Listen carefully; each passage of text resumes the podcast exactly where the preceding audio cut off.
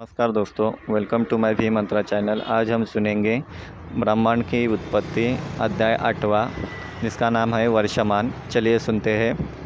पृथ्वी के सूर्य, पृथ्वी सूर्य के आसपास लगभग एक लाख किलोमीटर प्रति घंटे की गति से 16 करोड़ किलोमीटर लंबे पथ का तीन सौ पैंसठ दिन में एक चक्र पूरा करती है।